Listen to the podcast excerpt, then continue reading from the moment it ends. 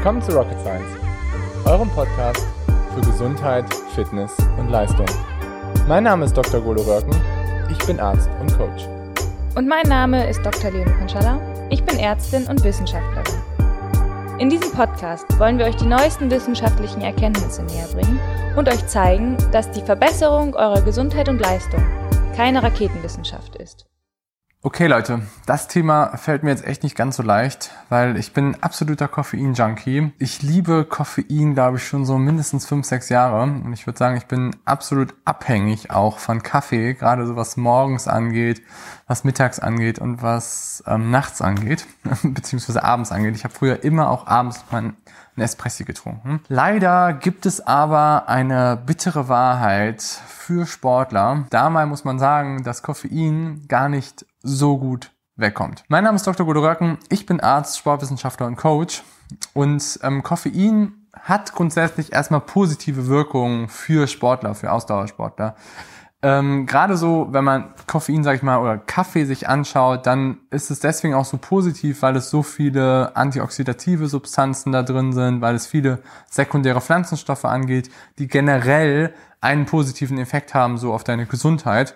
Und es gab auch schon zwei, drei Studien, die gezeigt haben, dass Kaffeetrinker im Durchschnitt eher etwas länger leben als Leute, die keinen Kaffee trinken. Also, warum jetzt genau diese große Aufregung zum Thema Kaffee? Das Problem ist, dass ähm, du als Sportler letztendlich immer so daran interessiert bist, dass ähm, viele Dinge einfach in deinem Körper sehr, sehr gut funktionieren.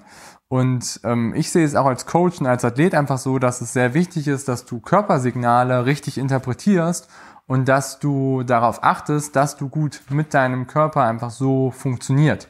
Deswegen gebe ich meinen Athleten zum Beispiel immer mit, dass so das, dass man, ich sag mal, Körperfähigkeiten, dass man letztendlich ein gutes Körpergefühl hat, dass das eine der essentiellen Faktoren ist, um langfristig gut zu werden und um langfristig ähm, erfolgreich auch zu sein im Sport. Und ähm, Koffein führt eben dazu, weil es ein Stimulanz ist, dass wir eine gewisse Stimmungsaufhellung haben und dass wir gewisserweise letztendlich auch manchmal über gewisse Punkte hinübergehen, die vielleicht nicht mehr ganz so optimal sind. Und dabei ist gerade so das Ding morgens, sage ich mal, so ein Problem. Weil, also was meine ich damit ganz genau? Ich meine damit, dass morgens, wenn wir aufstehen, dann haben wir erstmal hormonell, haben wir erstmal so eine Ausschüttung von unserem Stresshormon, von Cortisol.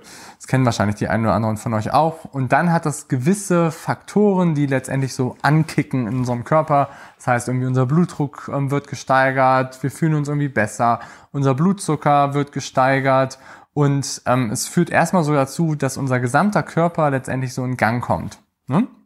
Und dieser Kick, sage ich mal, dieser morgendliche Kick, von Cortisol ist sehr, sehr, sehr, sehr essentiell wichtig. Wenn du aber als Sportler lange Zeit vielleicht die falschen Dinge irgendwie eingebaut hast, die falsche Trainingsintensität, dich nicht so gut ernährst, ähm, vielleicht nicht so ganz so ein gutes Mindset hast, was viele Dinge angeht, dann führt das dazu, dass diese Cortisol-Antwort vermindert wird und dass das Ganze weniger ausfällt. Und das ist zum Beispiel ein essentielles Thema, gerade so, wenn man Richtung Übertraining geht, wenn man dahin geht, dass Dinge auch nicht so gut funktionieren. Und dieses Signal ist essentiell wichtig. Und was jetzt aber passieren kann, ist eben, dass wenn man letztendlich morgens das allererste, was man trinkt, was man macht, wenn man aufsteht, dass man erstmal irgendwie sich den Kaffee genüsslich zubereitet, dann kaschiert man damit immer diese Antwort von dem Cortisol, beziehungsweise man hat diese Antwort dann auch nicht mehr so stark oder ich sag mal, wenn man auch Richtung Übertraining sich bewegt und dann erstmal seine zwei, drei Tassen, Tassen Kaffee schlürft, dann hat man natürlich auch einen Kick, aber den Kick eben über das Koffein. Und deswegen sehe ich mittlerweile dieses ganze Thema, Kaffee morgens gerade so als allererstes zu trinken, eben nicht so positiv. Und das andere, was ich auch immer denke, ist, dass man einfach auch abhängig werden kann von Kaffee, gerade von Koffein, ähm, weil es letztendlich natürlich auch ein Stimulanz ist und ein Stimmungsaufheller ist. Und ich zum Beispiel restriktiere mich jetzt sehr, sehr stark, so ähm, seit ein paar Tagen. Morgens das Erste, was ich mache, dass es eben nicht ist, dass ich Kaffee trinke. Dass das eben da, sage ich mal, für mich ähm, einen anderen Effekt hat. Und das fällt mir unglaublich schwer. Ich merke einfach, wie ich einfach total nach Kaffee crave und wie ich es einfach unbedingt als allererstes morgens konsumieren möchte. Und ich denke aber, dass das eben nicht so gut ist, gerade so langfristig betrachtet, für meine Entwicklung.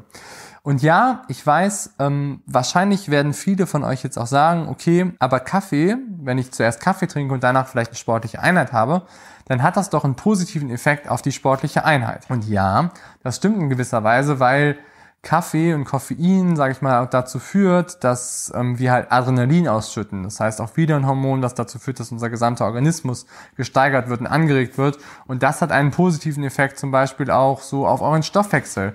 Das heißt, dass ihr irgendwie besser Fett zum Beispiel verwerten könnt. Und von dem her ist es da wahrscheinlich auch so ganz positiv zu sehen.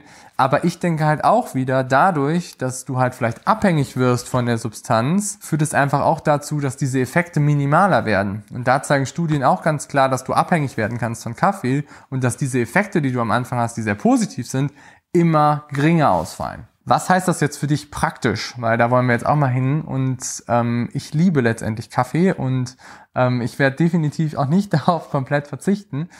Aber ich limitiere mich jetzt dahingehend, dass ich sage, das erste, was ich mache, ist morgens irgendwie, ich stehe auf, mache vielleicht eine lockere Session, mache irgendwie was, um positiv in den Tag rein zu starten.